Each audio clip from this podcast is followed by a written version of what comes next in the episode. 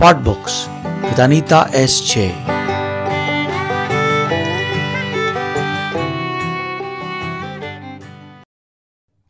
Asmi Not the End Chronicles Chapter 15 The first week went well.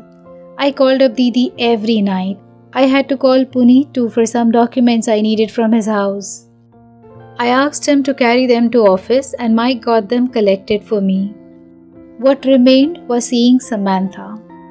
I had procrastinated enough and could no longer put it away for one more day. Monday of this new week, I requested Mike to take some time out to come with me, and we planned to visit her after work. I was supposed to come for the weekly meeting since I was to be working from home. Samantha's sister opened the door for us. Recognizing me, she made a sour face but did let us in. Puneet was seated in his usual chair on the dining table with his coffee mug. Our gaze met, but there was no necessity for any small talks, and we were never used to smiling. We waited in the living room for some time when Samantha walked out of her bedroom slowly and stiffly. I managed to cross the room without stumbling, and before realizing what I was up to, I had taken her in a sisterly hug, our first ever hug. I am sorry. I said, snapping my teeth together when she gave a tiny nod and scurried to take a close by chair. I looked back at her guiltily, and for the first time, she seemed a little nervous. Her sister sat close to her on the handrest of the chair and began to narrate the incident. The accident was my fault. Sammy was driving carefully and the roads were empty.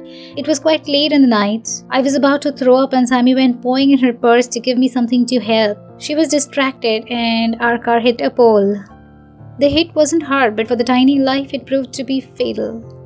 We took her to the hospital, but her back had burst. Initially, she didn't feel any pain, but by the time we reached the hospital, she was crying like she was gonna die. My throat suddenly so dry I could not utter a single word to console. We? You said you had someone with you in the car to help, or was it just you both? Mike asked. Yeah, I had a friend of mine in the back seat. He helped me take her to the hospital. She added. Why wasn't he driving? You said since it was late, if perhaps she wasn't driving, maybe the baby could, you know? And where were you coming from? Mike asked. We had gone to visit his family. Um, you know, he came along to make sure we reached safely. Samantha said, defending her sister's friend. Determined, Mike pressed on. But why didn't he drive you safely home? Was he drunk like a little sis who was throwing up? When Samantha and her sister exchanged nervous glances, Mike added, somewhat angrily, looking at her sister. Perhaps you two were high and you let Samantha drive on dark empty road. That wasn't safe at all. Oh, Mike, I'm comfortable driving in my sleep. It was just a freak accident. My sister is already feeling guilty. Don't you rub it in? Samantha said, a little irritated. When are you resuming work? Mike asked a sudden change of topic. I don't know. I don't feel up to it as yet. Let's see. She said. I think you should take rest. We should be leaving. Take care. I said abruptly, getting up. I'm sure I noticed a sigh of relief on her face to see us off. You didn't answer Mike's question, Samantha. Why wasn't your sister or her boyfriend driving? And why did y'all choose to stay out so late in the first place? Puneet spoke, surprising me. Puneet, I have told you a hundred times we'd gone to visit his parents. We didn't realize the time. Why is everyone grilling me as if it was my fault? I'm the victim here. I have lost my baby. It is all because of you. You too.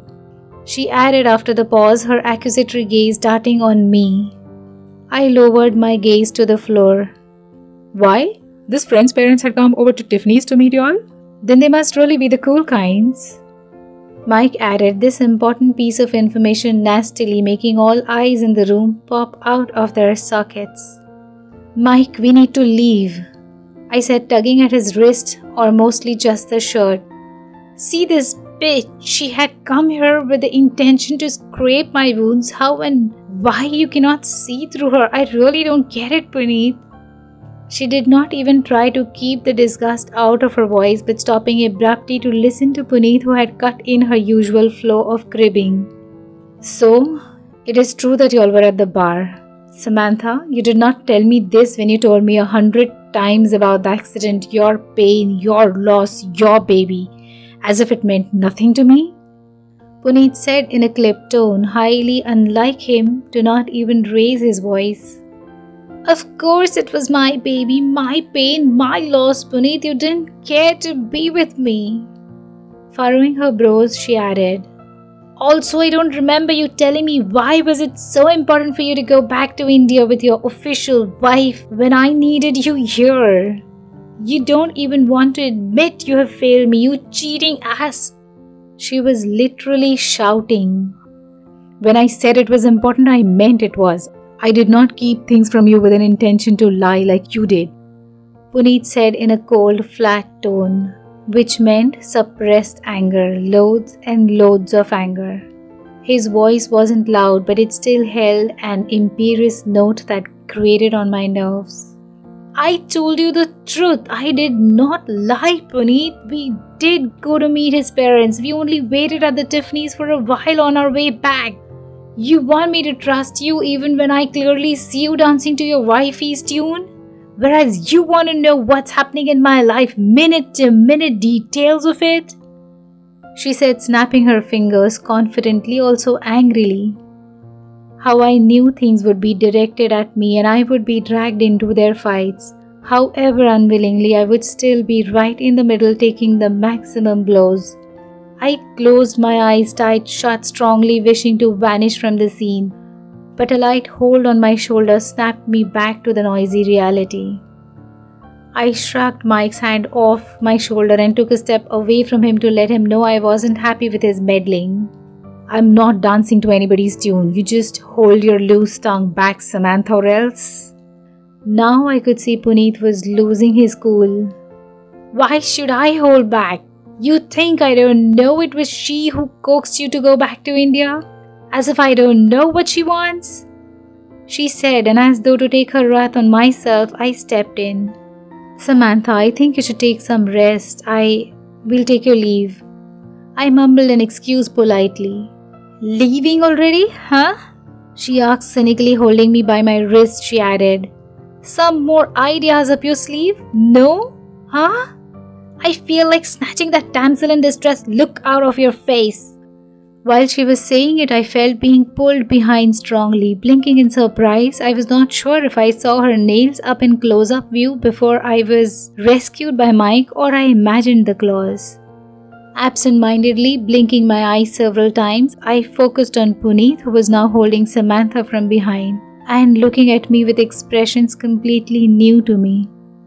In a daze, I looked up at Mike, who was now holding me in a sideways hug. The speed in which it all occurred left me no time to process what had just happened or what could have just happened.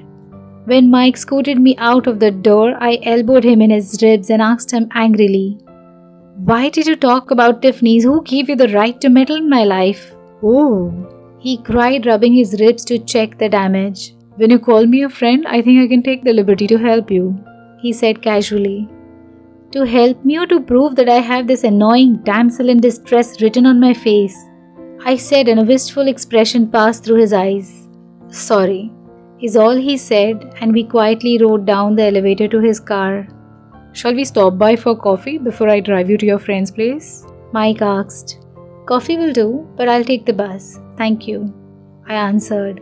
Have you practiced this art of refusing all good offers? Why you always so uptight as me? He waited unflinchingly for my reply. Mike, when I can travel by bus, why should I make you drive all the way? I really appreciate your help, but leave me alone. Is that it? He completed my thought angrily, and all I could do in response was lower my gaze. I hated owing anyone anything, and this was the only reason I denied his offer. It had nothing to do with the fear of getting too close. We were good friends and we both valued our friendship. We wouldn't exchange it for any other relationship. You know, I sometimes feel like shaking you out of your stupidity. He was literally shaking me by my shoulders and putting some common sense in your genius brain there. He tapped my forehead using his palm, jerking my head upwards. Out of the corner of my eye, I happened to notice Puneet in the balcony. He must have come out for a smoke after the frustrating fight. If you're so damn sure to take a bus, then I won't delay you for coffee. Do call when you reach. Bye. He said, and we would have parted ways, but then Puneet would know. I held him by his wrist to stop him, told him about Puneet watching us, and asked him to drop me at the bus stop. It was just four blocks away, but for Puneet to believe we were together, I settled in the car.